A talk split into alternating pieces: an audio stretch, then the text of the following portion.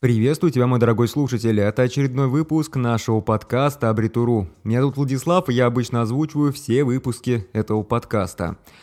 Тема нашего сегодняшнего выпуска – это то, как стать быстро частью нового коллектива и освоиться на новой работе максимально быстро и безболезненно. Но Перед тем, как перейти к основной теме нашего выпуска, я бы хотел поздравить всех слушателей с наступившим новым 2023 годом. 2022 год был очень непростой, он был прям-таки насыщен на разные события. И, к сожалению, многие события были не самые позитивные, но мы справились, мы все здесь, мы слушаем новый выпуск, и это здорово. Это значит, что у нас пока еще все в порядке. Я уверен в том, что многие люди пересматривают свои взгляды на жизнь именно с Нового года. Ну, такой 1 января, точка невозврата, жизнь чистого листа, меняю все и в том числе меняю работу.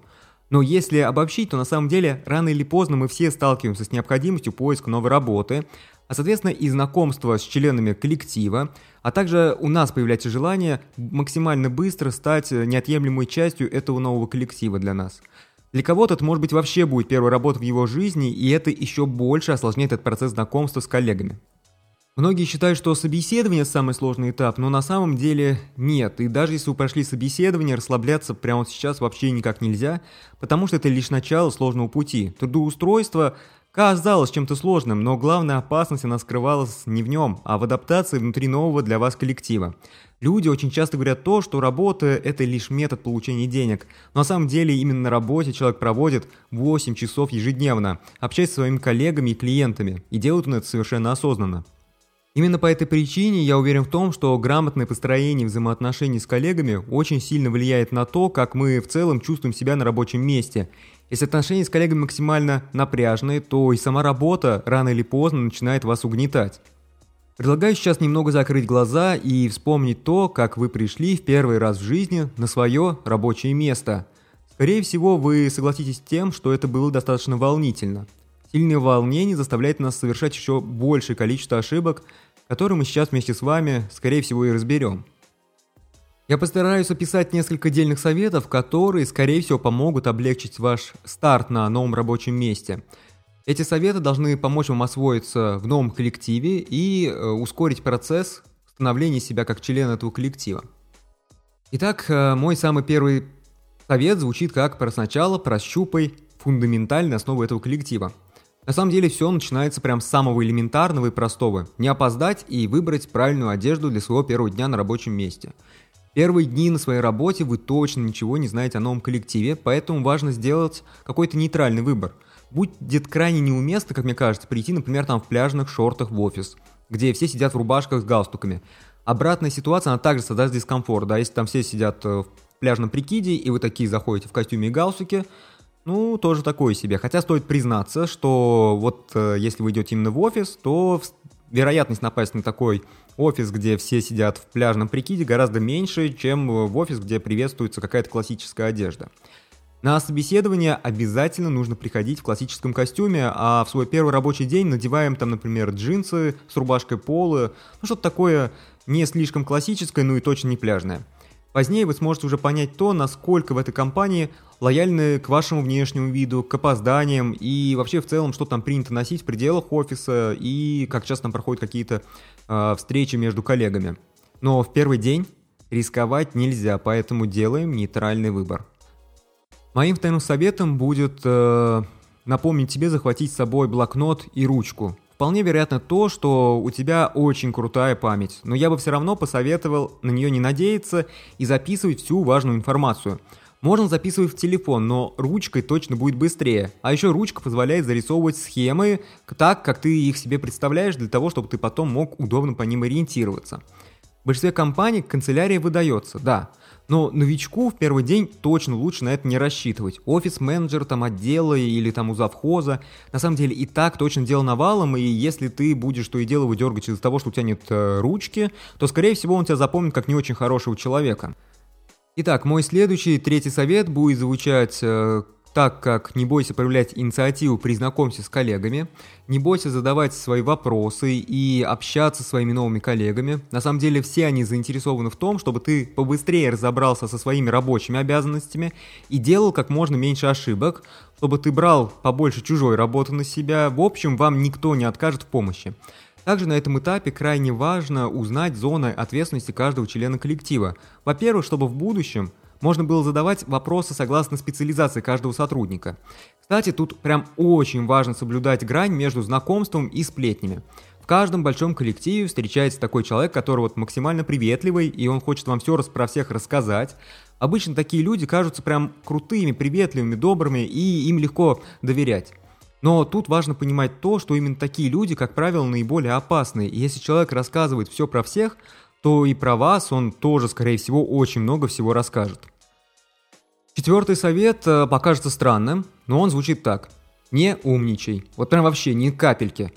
А, крайне негативно старым коллективом воспринимаются новички, которые работают меньше месяца, а уже пытаются доказать кому-то что-то, что там неправильно как-то работает, и можно было бы многое улучшить. Даже меня такие бесят, серьезно. Даже если вам кажется, что ваше решение просто гениальное, но вы его немного придержите при себе, пожалуйста, потому что, во-первых, скорее всего, все очень часто упирается в какие-то внешние ограничители, и очень вероятно, что руководство компании уже думали над решением какой-то там проблемы и повышением эффективности, но изменения могут обойтись компании, например, слишком дорого и просто нецелесообразно что-то менять. Иногда выгоднее работать с какой-то ошибкой, чем исправлять и вложить в это миллионы, которые не окупятся совершенно. Во-вторых, даже самому гениальному новичку все равно не светит продвижение за какую-нибудь супер-пупер идею. Даже если эта идея просто какая-то гениальная. Поэтому лучше сначала стать членом коллектива, а уже лишь после пытаться что-то предлагать этому коллективу улучшать и выдвигать какие-то свои крутые идеи. Итак, пятый совет, и могу сказать, он прям-таки очень мудрый, выкован на моем собственном опыте. Помогай, но не выполняй никогда чужую работу. Помогай другим сотрудникам нужно, это очень важно. Особенно это важно в том случае, если вы только устроились на новую работу и пытаетесь наладить контакт с там, с другими сотрудниками, да. Если вам что-то несложно сделать, то сделайте это, но старайтесь не выполнять чужую работу за них. Тут важно понимать то, что вы можете быть вот просто трижды крутым человеком, но как только вы перестанете тянуть лямку другого человека, то сразу станете для него недостойным, ужасным и плохим. У меня есть личный негативный опыт, который это подтверждает – очень давно, еще в институте, вот чисто по-дружески я общался с одной девушкой, хотел ей помочь с написанием дипломной работы, и в целом черновой вариант дипломной работы я полностью сделал сам за пару дней. Мне это было достаточно просто, потому что тогда я занимался педагогикой, и у меня было очень много статей по ее теме, которые я писал для себя. Я все это сделал, и девушка отнесла свою работу в деканат, где ее просили дополнить работу и поправить пару глав – к сожалению, я уже тогда просто не мог помочь с дополнением, потому что у меня закончился отпуск, а заниматься дополнительной бесплатной работой после работы я совершенно не хотел. Тогда я попытался пояснить то, что скорректировать будет существенно проще, и доработки она может сделать сама на самом деле. И вот это спровоцировало конфликт, который привел меня к одному очень важному выводу. Чужую лямку тянуть вообще не нужно, даже если очень жалко человека и хочется помочь. Не нужно, ты сделаешь ему только хуже, пускай он лучше своими проблемами разбирается сам. Это очень хороший совет, который помогает сразу удерживать рамки, но не забывайте о том, что в целях, э, например, там, инициации знакомства с членами нового коллектива, им нужно и можно помогать, но не выполнять за их работу. Это совершенно разные действия, да. Например, если человек просит вместо него посчитать за него какой-нибудь годовой отчет, то тут он пытается вас эксплуатировать и заставляет тянуть свою лямку именно вас. Но если человек, например, э, просит вместе с ним донести какую-то коробочку до офиса, или он обращается к вам с просьбой прочитать какой-то текст, который он написал, и дать э, свое мнение насчет этого текста, да, то есть он просит какую-то критику, то это здорово, это будет максимально полезно и ему, и вам, вы честно прочитаете этот текст, потом дадите свой комментарий насчет этого текста, и человек сможет получить максимально разные мнения насчет своей работы. Это здорово, это очень полезно. Итак, переходим к следующему шестому совету.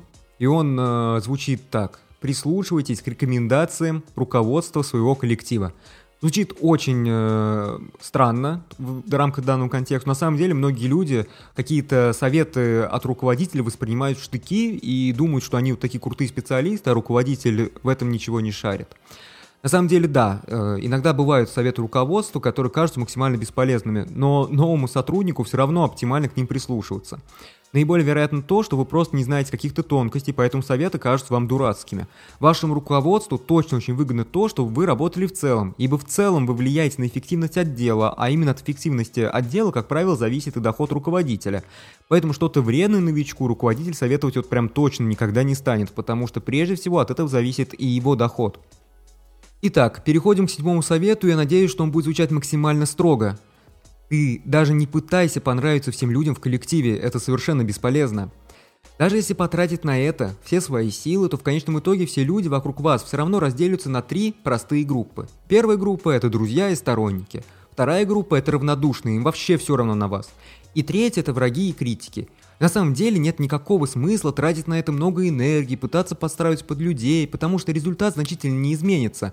Вы привлекете к себе какую-то одну группу, другая отвернется, потому что им что-то не понравится.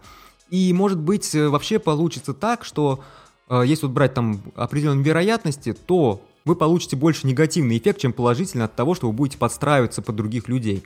Например, если вы будете пытаться казаться, ну, скажем, более квалифицированным специалистом, чем вы есть, чтобы заслужить э, доверие каких-то других людей, да, то действительно опытные коллеги вас быстро раскусят и скажут, что вы клоун. Это так, скорее всего, и будет. На самом деле оптимально просто соответствовать тому, что вы указывали о себе в резюме, соответствовать своим социальным сетям и не пытаться быть другим человеком. Если вы в чем-то не разбираетесь, нет ничего стыдного в том, чтобы подойти к более опытному члену коллектива и просто его расспросить про это. Это совершенно нормально, не стыдно и всем это, скорее всего, даже больше понравится. Итак, мы подобрались к последнему, восьмому заключительному совету. Не спрашивайте про отпуск у рядовых сотрудников коллектива. Крайне неприлично в первый день работы сразу узнавать про отпуск. Особенно ужасно это спрашивать у коллег. Если вам это сильно важно, то лучше сразу спрашивать про это на этапе собеседования у кадровика. Но точно не у коллег, которые работают там, например, уже год без отпуска, устали, и ты такой к ним подходишь, а как здесь у вас отпуск устроен? Мне бы очень сильно хотелось узнать, когда я уже смогу отдохнуть. Как правило, такие вопросы сразу подталкивают ваших коллег к мыслям о том, что вы далеко не трудяга и вообще на вас ставку можно не делать. Вот такой вот вы человек в их глазах будете. Вот на таком совете я и заканчиваю данный выпуск подкаста. В целом, как мне кажется, я сказал даже больше, чем хотел сказать. Очень надеюсь на то, что все описанные советы окажутся для вас хотя бы немного полезными, и они действительно помогут облегчить ваш старт в новом коллективе. Позволю себе напомнить на правах э, владельца этого подкаста, единственного автора, о том, что наш подкаст есть на многих-многих сервисах, где вообще есть подкасты. Я буду крайне благодарен за подписки, лайки, репосты.